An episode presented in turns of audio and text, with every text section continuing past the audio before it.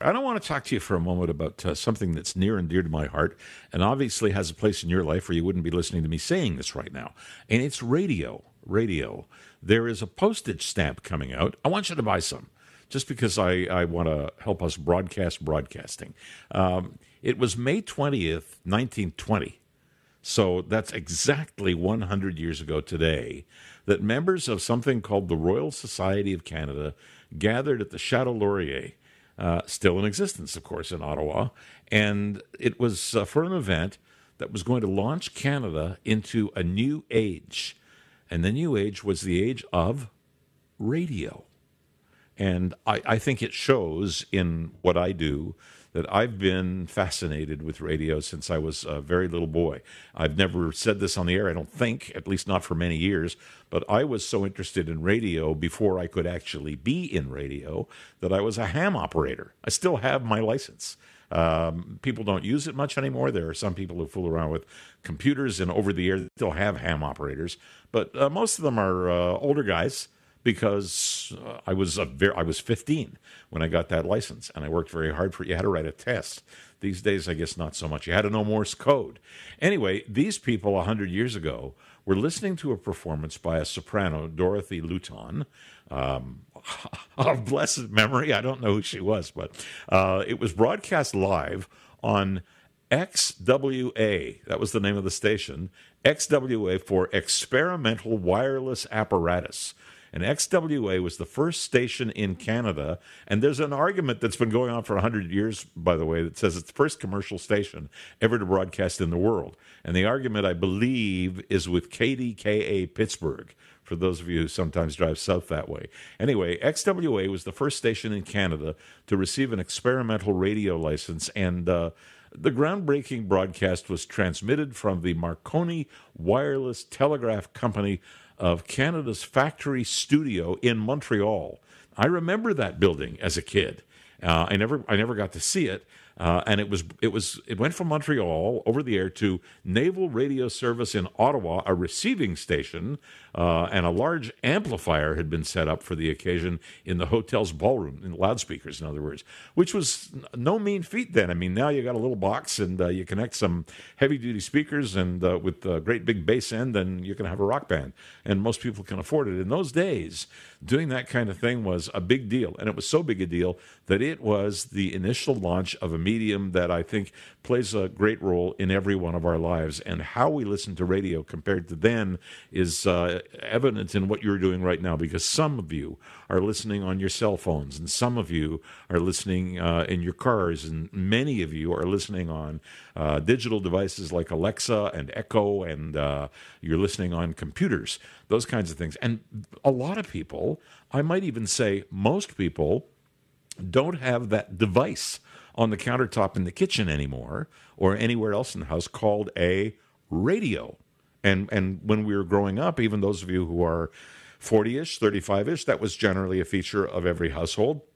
These days, radio comes to you many different ways, but we're still doing something, and I would like to think that we're doing it well um, in connecting uh, neighbors in connecting people who share interests in the same community. And one of the reasons for talk radio, which is, I think, the most survivable radio, because music you can get it from many sources, but what we do here with our telephone talk and and uh, and so forth, and other stations uh, across the, the world do with talk radio, is we create the electronic equivalent of the backyard fence.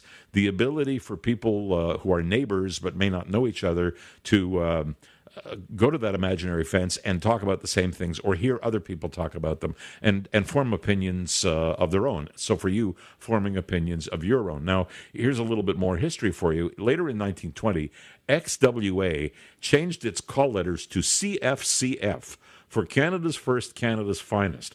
Now, CFCF uh, was a great competitor of mine in Montreal. Um, I, I would have to say back in the day, they went off the air some years ago.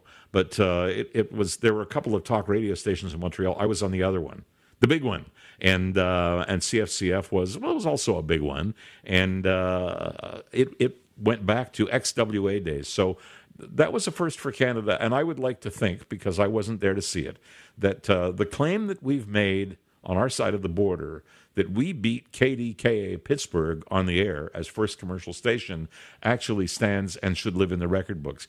Anyway, in 1922, uh, XWA began commercial broadcasting, and uh, that year, uh, Montreal also saw CKAC uh, come on as the first licensed radio station in North America to offer French language programming, because Montreal, of course, was, is a bilingual city. And uh, while early enthusiasts were mostly amateurs, like me, ham radio operators, who built their own equipment, radio caught on quickly with mainstream listeners, and uh, within two years, of Canada's historic first broadcast, there were 34 radio stations operating across Canada.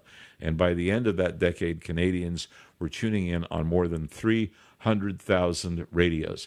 So, you know, we, we sometimes downplay it, and because we live in 2020 where uh, we carry a computer in our pocket and we call it a, a smartphone, um, the the basis for the communications aspect of all of this comes down to two essential things, and one is Alexander Graham Bell and the invention of the telephone, and the other is, uh, I suppose, Guglielmo Marconi. Uh, and the invention of radio uh, broadcast, not broadcasting so much as radio transmission. We're the guys uh, who invented broadcasting. In other words, one point to many points. So we have a great big powerful transmitter, and you receive it. And the way you get on the air is by phoning us. There are other stations where they don't do telephone talk or any other kind of talk, but um, that's how fast it grew that was the medium in the day. And uh, happily, we're 100 years into the future. I am no longer an amateur. Uh, and uh, we're doing this today, and uh, we have a lot of you with us and enjoying it, and I'm happy about that. So we have this stamp, and I guess that's the reason why I'm, I'm bringing it up, and the fact that this is the 100th anniversary day, and I think very important to all of us. The stamp was designed by Soapbox Design. It was illustrated by Oliver Burston. It was printed by Lowe Martin. The uh, issues pair of uh, of basically tenant stamps, two joined stamp designs, uh, showcases a selection of early 20th century radio broadcasting equipment and receiving devices, and booklets of 10 permanent domestic rate stamps, five of each design are available, along with an official first day cover. So if you're uh, either very interested in radio and like something that's suitable for framing, or very interested in stamp collecting. Does anybody do that anymore? I imagine so.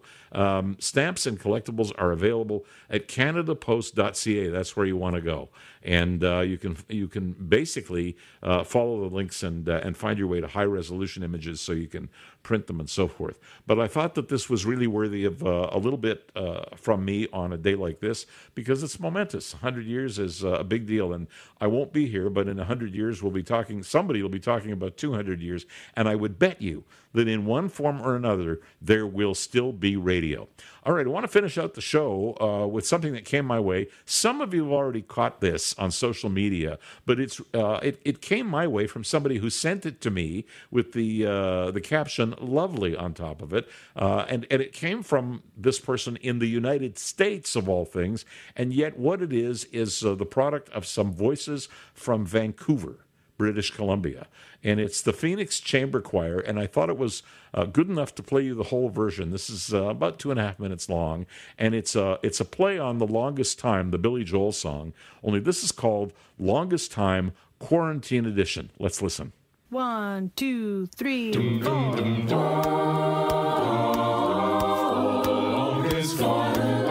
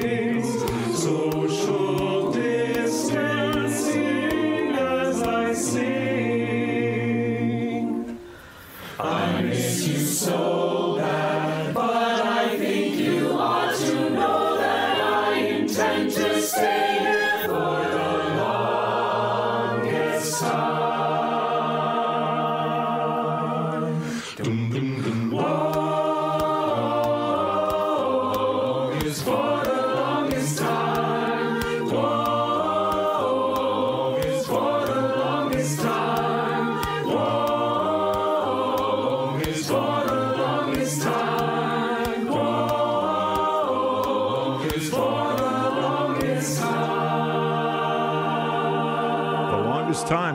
Quarantine edition. I thought that was uh, cute enough to feature the whole thing, and I hope you enjoyed it. We talked yesterday uh, with Sean Cullen, I remember, about the need to uh, lighten up a little bit. We're in tough times, and every once in a while we have to uh, take a pause and uh, giggle a little bit, and I think that did it. Thanks so much for joining me today. Peter Shurman be back tomorrow at 9 o'clock, and thank you as well to Mary Feely for producing the show and to Dave Spargallo